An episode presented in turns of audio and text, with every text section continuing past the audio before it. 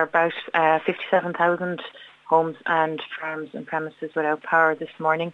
Uh, overnight, we've uh, over the course of yesterday, we restored power to 178,000 houses, and we'll be working again now from First Light to try and restore power to the remaining premises.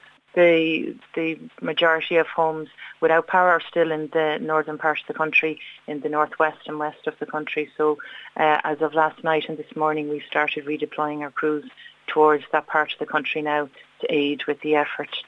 Um, so they'll be working there all day today. Um, again, just depending on the weather, how the impact of that, you know, it might depend on how much progress we make during the evening today. And a number of areas in Sligo and Leitrim, namely Ballysadare, Dromahair, Killavoggy, all those kind of areas, still without power this morning. When can they expect the power to return? Uh, we've ke- we're keeping PowerCheck up to date, so powercheck.ie is the best place to check for your updates to see when we expect power to be restored.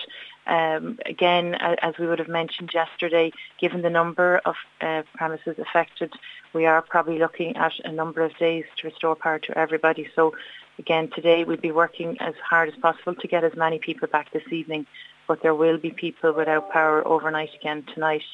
Um, but again, check PowerCheck then for individual updates. And finally, Siobhan, as Storm Jocelyn approaches, is there any advice or any warnings you can give to people in terms of staying safe before the storm comes? Yes, as ever, we'd ask people, you know, if they if they come across any power lines down in the wake now of Storm Jocelyn, and I know there's strong winds um, predicted there even just from earlier today from lunchtime. So if you do come across any fallen power lines, please make sure to stay back and report them to ourselves on powercheck.ie. Or if it's an emergency, please call us on our number 1800 372 999.